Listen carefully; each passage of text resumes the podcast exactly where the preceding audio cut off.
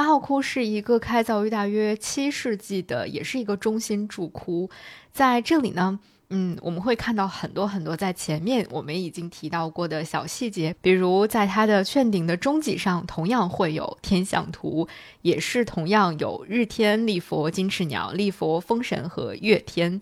啊，除此之外呢，在两个券腹的位置也各会有五列的菱形格的姻缘画，还有一列半的菱形格的本生故事。在这个其中的很多姻缘故事，在前面我们都已经讲过了，比如说像什么啊醉像赐佛的故事啊，啊还有什么花天供养的故事啊之类的吧，还有一些本身故事，我们刚才也都说过了，嗯，像兔焚身失仙人，还有萨博燃臂引路之类的这样的一些故事，所以你会看到，其实呃关于佛教的本身故事以及这种姻缘故事。呃，基本上大家都是遵循着相同的这种路子在进行描绘和刻画的。这个和我们后来看到的，比如说敦煌啊，啊，还有很多其他的小的石窟壁画当中的，呃，呈现出来的状况都是类似的。在这儿，我们就不再多讲这些关于佛教故事的内容。我相信你已经可以，啊，听到很丰富的故事了。当你走到这里的时候，很多你一眼就能够看到他想描绘的是什么样的故事了。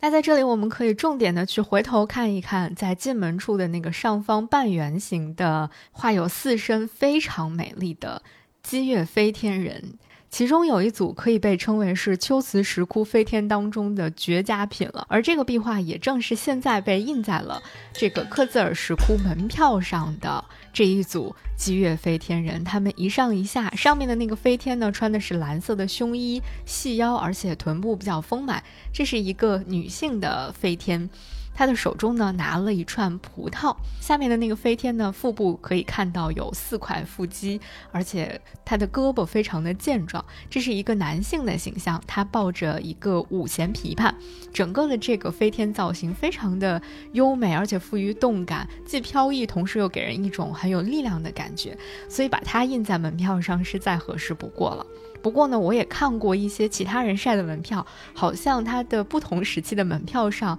呃，印制的这个壁画还是不一样的。但我觉得，哎，能拿到这样的一个印有一组飞天的这个 门票，我还是很开心的，因为我真的很喜欢这组飞天造型。那其中呢，这个男性飞天豹的这个五弦琵琶，其实还啊有一些可以说到说到的地方啊。其实五弦琵琶它是在公元五六世纪左右的时候，在中原非常盛行的，后来又从中原地区流传到了我国的南方地区。五弦琵琶可能和我们后来看到的很多琵琶的造型都不太一样了。我们后来看到的其实是那个四弦琵琶。那五弦琵琶和四弦琵琶在构造上其实，嗯，大致是相同的。只不过到了宋朝的时候呢，呃，五弦琵琶就已经不再被广泛的使用。呃，整个的这个呃宋代的教坊当中呢，主要使用的是四弦琵琶了。那。呃，现在呢，你在什么地方可以看到五弦琵琶呢？就是在日本，我们的邻国日本。因为在唐代的时候，我国有很多的乐器都传入到了日本，其中曾经在公元七百五十六年的时候，有一把非常制作精美的呃罗甸紫檀琵琶传入了日本，而这个琵琶至今依然完好无损的存在于。日本奈良的东大寺的正仓院当中，它是正仓院的镇馆之宝之一。这张用紫檀木制成的五弦琵琶，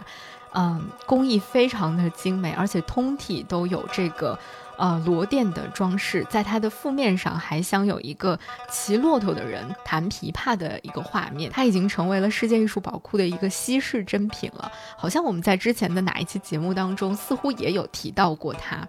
嗯，那今天你想要看到五弦琵琶长什么样，看到实物的话，就要去正仓院看看这把罗甸紫檀琵琶了。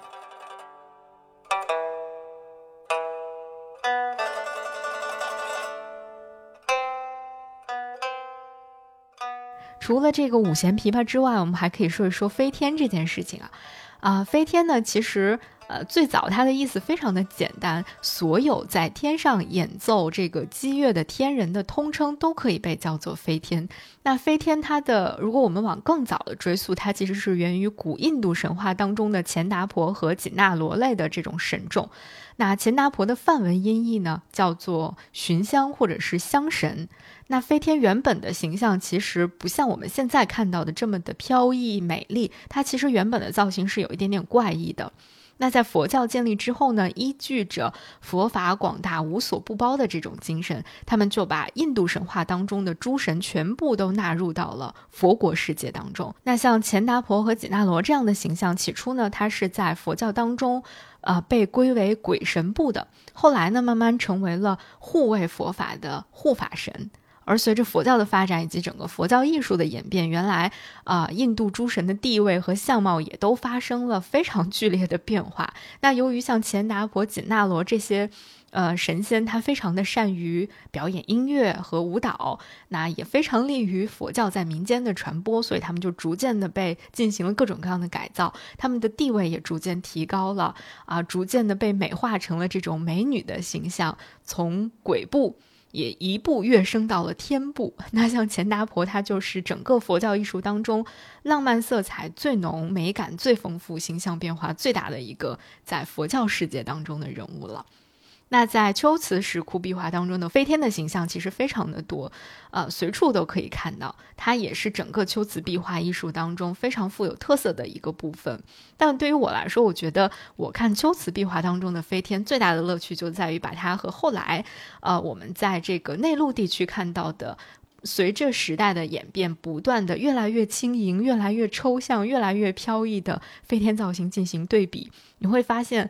其中的变化实在是太大了，从最早的这种非常写实的、非常健壮有力的飞天，到后来我们看到的啊，越来越。轻盈，越来越苗条，越来越飘逸的那种飞天，甚至到最后，可能飞天的造型都被简化成了一道浪线，或者是几道浪线组成的那种形象。你会看到，同样是飞天，但是在不同的时期、不同的匠人手中、不同的艺术风格占据主流的时代当中，所呈现的样貌是非常非常不同的。那另外，在第八窟当中，还想跟大家分享的就是我们前面留下的一个小小的引子，就是关于佛涅盘这个主题。其实佛涅盘的主题也是整个克孜尔壁画当中特别特别突出的一个题材。一般在整个的这个洞窟的中心柱的甬道和后室，刚才我们说了，它都属于是涅盘系列内容的表现范围。像早期的涅盘，它的内容就比较简单，只在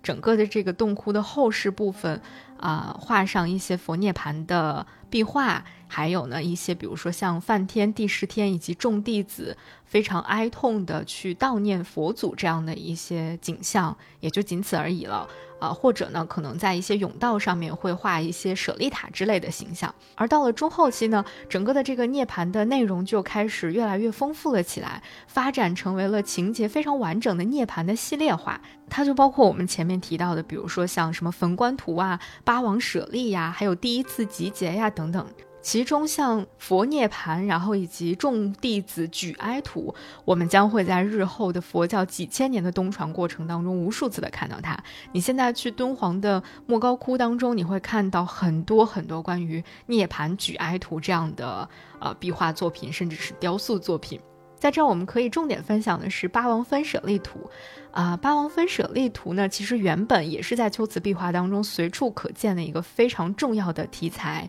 只不过我们现在一方面我们没有办法进入到这个洞窟的后室里面去进行参观，另外一方面，整个克孜尔石窟当中，啊，最完整的一幅八王舍利图就是已经被拿到了德国去。但是八王分舍利的故事呢，我们可以在这里小小的讲一下。它其实讲的就是在佛涅盘之后，他的遗体进行火化产。生了舍利子，那这个时候笃信佛教的教徒和天人呢，就都想要得到佛的这个舍利，然后呢祈塔供养来祈求佛祖的护佑，因此呢就引来了古印度八个国王争夺舍利子的战争。那最终呢，这场战争在一位得道者婆罗门的调解之下达成了共识，将一半的舍利子分给了天众，一半呢均分给了八个国王，最终平息了这场战争。这个就是简易版的八王分舍利的故事。当然，如果更详细的话，它有非常非常丰富的细节。嗯，那在这里我们就不再展开来进行这个演绎了。啊，这就是关于第八窟里面我们可以看到的一些不容错过的部分。最后，我们要去第十窟了。